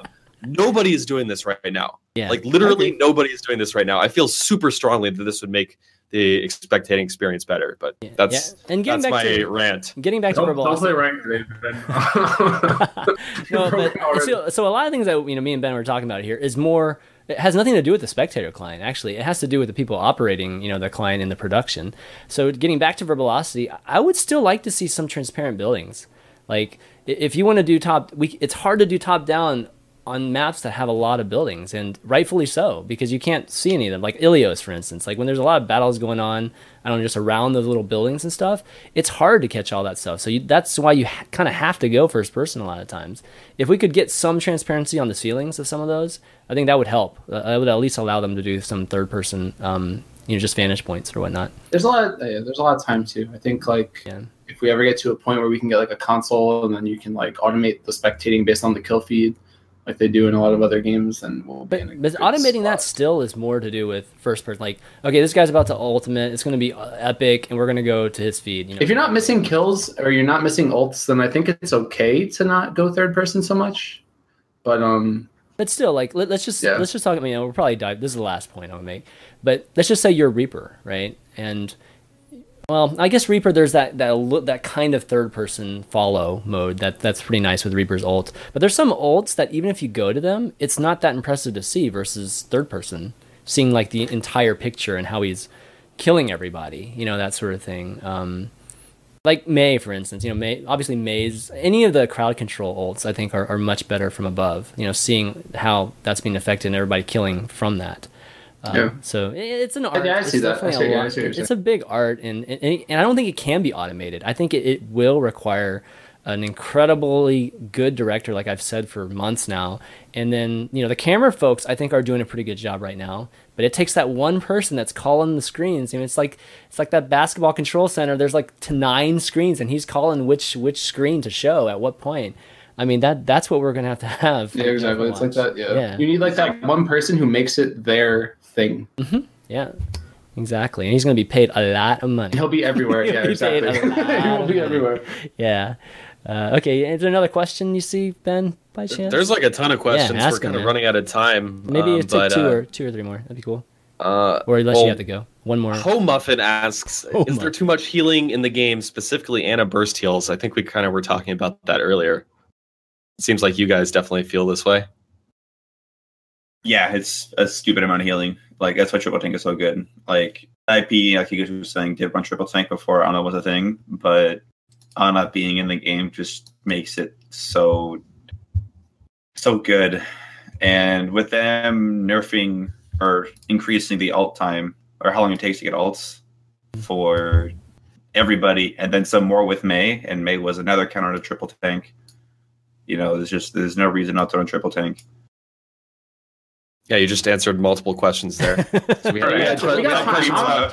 There we go. Yeah. I got. I feel like we got time for that. I mean, I, I know for a fact that I mean Blizzard watches. They see the strats. They know what's fun to watch. They know what's not. Um, right now, we're in a good spot. I think for them to potentially patch. Right, like Mhm. season three doesn't start for another Just week nerf or so. It's December. easy. I'm just saying we have a nice we have a nice like ten day break right here where they could potentially do it and it wouldn't impact too much.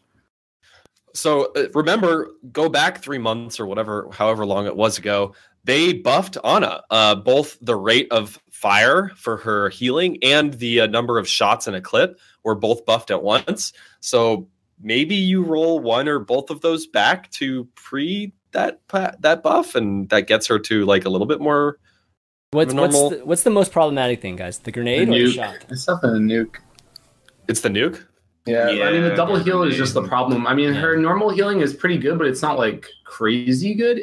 Like the her, the problem is that there's too many fights that you can swing by yourself, and I think that that's kind of the Mhm. game changer. Like you'll have a Reinhardt on your team with like five HP, and then the enemy Reinhardt has like 100 HP, and they're both swinging their hammers, and you drop a nuke, and then you shoot once, and suddenly your Reinhardt won- wins that fight, despite the fact he's like down 400 HP. And you could like argue that that's the hero's kit, but it creates like a very unfun Well, she's got a very Feeling- diverse kit right now. Like it's everything Yeah, I mean- she has is good. Like literally, Yeah, every, like all of her abilities are incredible. Yeah, like, you, and you even you try to dive her, you have to somehow kill her, like not get sleep darted, not like not, Not get getting hit by a nade that yeah, hits not get hit by the 100, nade, not not just get left click down in three clicks. Like her, her left click does so much damage. And she's still. I can rant about Ana's left click for fucking hours. Sorry.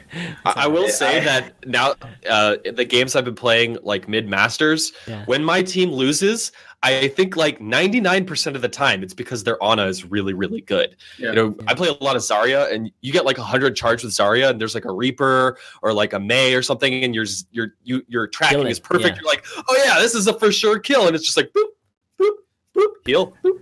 You're like, those are the games that I lose. I don't lose any other games. Yeah, I mean, there's nothing Yeah. worse in my in my eyes than when like you're playing Tracer or Genji and like you make that dive and suddenly like a Zenyatta orb hits the Ana and then the Ana has like double heal from the Zenyatta orb because she nuked the ground and then Right. suddenly like you're running away and it's it's a it's a It helpless sucks, yeah. feeling. I guess I don't know. Yeah, it'll be yeah, it'll definitely be good to see if they they tweak her a bit, and I'm sure they're looking at her right now. I mean, Ana's being played. It's one of I those things, so. right? She's being played a ton, and they they definitely noticed that. So wouldn't be surprised if that happens. I don't know if it's going to happen before season three. That's that's only a week away, and they would have probably announced something. on I wouldn't mind if the nuke just gave better heals and then just didn't change the rate. Uh, you mean it's just a heal itself, and not Yeah, like it's just like a 2x, not a multiple. heal nuke Yeah. or like a damage nuke or something. I don't even mind that it takes away healing from the enemy team. Like that's whatever. It's obnoxious, but it's whatever. It's pretty I think that the- awesome the too. double- I mean, the double. I think the double heal is the problem. Killing her her killability is very like when you engage like she's supposed to be flankable you know unless you you sleep dart the person flanking you but right now it's like her grenade allows her to i think live No, I, uh, I played. I don't actually play that much Genji anymore. But yeah, when I used to play Genji, Crazy. it's you. You don't even want to dive on an Ana. You're just No, like you're like crazy. terrified. You don't even want to get close to the If you play Tracer, if you don't kill her in the first clip, you just rewind and try to do it later. like We'll that's see you kind later, of. man. yeah, Yeah. I'll be back. We'll try this again in a few minutes. Like, that's kind of how I. That's kind of how you have to play now. I mean, you joke, but that's that's really the what's happened. That's kind of why it was was nice to watch you Mickie win so laugh. much last night. Like yeah people, it was like justice, you know. Like he would literally just chase Uncle around the map, and you're like, yeah, get her, That's right. get her, dude. get her get her for me man get her Get Uh, that that's so kill that Andrew. All right So many times last night. Well, why don't we wrap up? I know there's a lot of other questions, but uh, it's, we've been going pretty long here. Uh, but yeah, great show. I mean, this, this, again, we had a ton to talk about, and I think we, we covered it pretty well. But Manga, got any shout outs you want to do, or where can people find you? Uh, shout outs to my fans. You can find me on Twitter at mangachu underscore. Uh, same thing for my Twitch. I try to stream daily at around like one or two EST. Always playing ranked, probably tilted about 90% of the time, but it's fun. That's the selling point. Mm-hmm. I, I, I, play tilted, guys. Come and watch me. I play tilted, and I'm still ranked one. And he's still rank one. Holy crap! It's like awesome. Yeah. No, I play bad on stream just to like increase everybody's confidence. They're like, "Wow, this guy's rank one," and then they just put in like like hat like a little bit more effort, and then everybody becomes better. Lol, rank one Pharah. ah, good stuff. This is Graham. If this is Grandmasters, I don't know what I'm doing in gold. Like that's that's what my channel says. Yeah, I get the same thing. It's right. Like, I'm 2,500, and you're playing like me. exactly. just hates them, man. I don't know. I would have hit that Reinhardt charge. I'm diamond. yeah. Exactly. Um, Flame, want to do some shoutouts? Where can people uh, find yeah, you? Yeah, my stream has been pretty good the past couple weeks. I mean, all my supporters are like we're growing. You know, it's it's a good feeling. Yes. And shout out to you for helping me like with all this and even doing this. This is good. Yes. I mean, I get to do my weekly you, rants and vents and thoughts off my chest in a more condensed, civilized manner. we have you uh, on here to preserve your mental state. That is that is that what? It no, it's good. And I mean, like I've actually been straying away from playing because I get I don't want to say I get super toxic, but I get pretty toxic some nights when like the games are really bad and I like can't force myself to enjoy it. So the fact that people watch me do VOD reviews is definitely helping mm-hmm. the mental state and like helping me grow yep. as a streamer, player, professional. No, that's good, good stuff, man. Yeah, good stuff. Fishstix, how about you?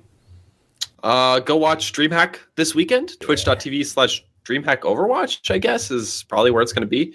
Uh, go watch Hexcast, his first major tournament. Mm-hmm. Uh, it should be a pretty good one, although not not the most stacked in terms of teams. But we're also to the very end of uh, of OGN Apex, so it's semifinals. You just have two semifinals left, um, and would you would you guess it? EnVyUs versus KongDoo Uncia is there. This is happening in the semifinal. So on the upper side of the bracket, uh, I have no idea what's going to happen. I don't really know much. I don't know anything about these teams. I, I actually know nothing. That, part, that part of the bracket's not there as far as I'm concerned. exactly. I mean, EnVyUs versus KongDoo Uncia is going to be insane. Um, definitely go watch that game. Uh, and uh, yeah, I, will yeah. be streaming potentially tonight. I don't know. Twitch.tv slash Fishstix. Trying to uh, be a popular streamer too, like these guys.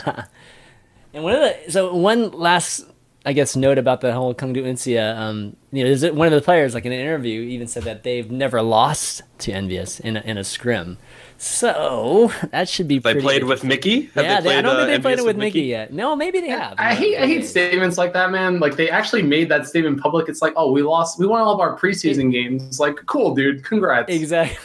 It was probably taken. See you in the playoffs. It's like the, like... the, the clickbait is we've never lost to uh, EnVyUs in a scrim ever or something like that. It's probably yeah. taken completely out of context, but um, yeah, it'd be pretty interesting. I hope that confidence well. pays off for them. I'm just yeah, gonna say that. Right. You know? Uh, as all round things out, thank uh, all three of you guys for doing the show today. It was fantastic, and I'm going to be doing another streamer showdown overwatch edition in about two hours. You can check that out. It's going to be a lot of fun. Got chris puckett hosting for the first time. It's going to be awesome doing something with chris there. And then stir's going to he's our returning champ from last time. And then muselk's going to be challenging and then yui uh, another uh, one of our favorite overwatch streamers is going to be competing. And if you guys haven't seen over streamer showdown before it's my uh, game show that i'm doing with indexus where we have these guys you know and you know try to test their Overwatch knowledge as well as just some of their abilities to make dank memes. so definitely tune into that in a couple hours. Same stream. It's just right here, twitch.tv slash. And um, that's going to be it. For those that missed any of the show, the, the VODs will be uh, available on YouTube a little bit later tonight, youtube.com slash chanmanv. And for those on iTunes, you can catch that tomorrow once the feed, the feed takes usually 12 hours to update. You can catch it there or you can get the direct feed too, which I'll post a little bit later. Um, I always post all the show um, topics and show notes or whatnot on chanmanv.tv. So you can find that on the website. But that's going to be it for the overview this week, guys. So for Mangachu, Flame, Fishstix, and myself, ChanManV, we'll see you next time. Later.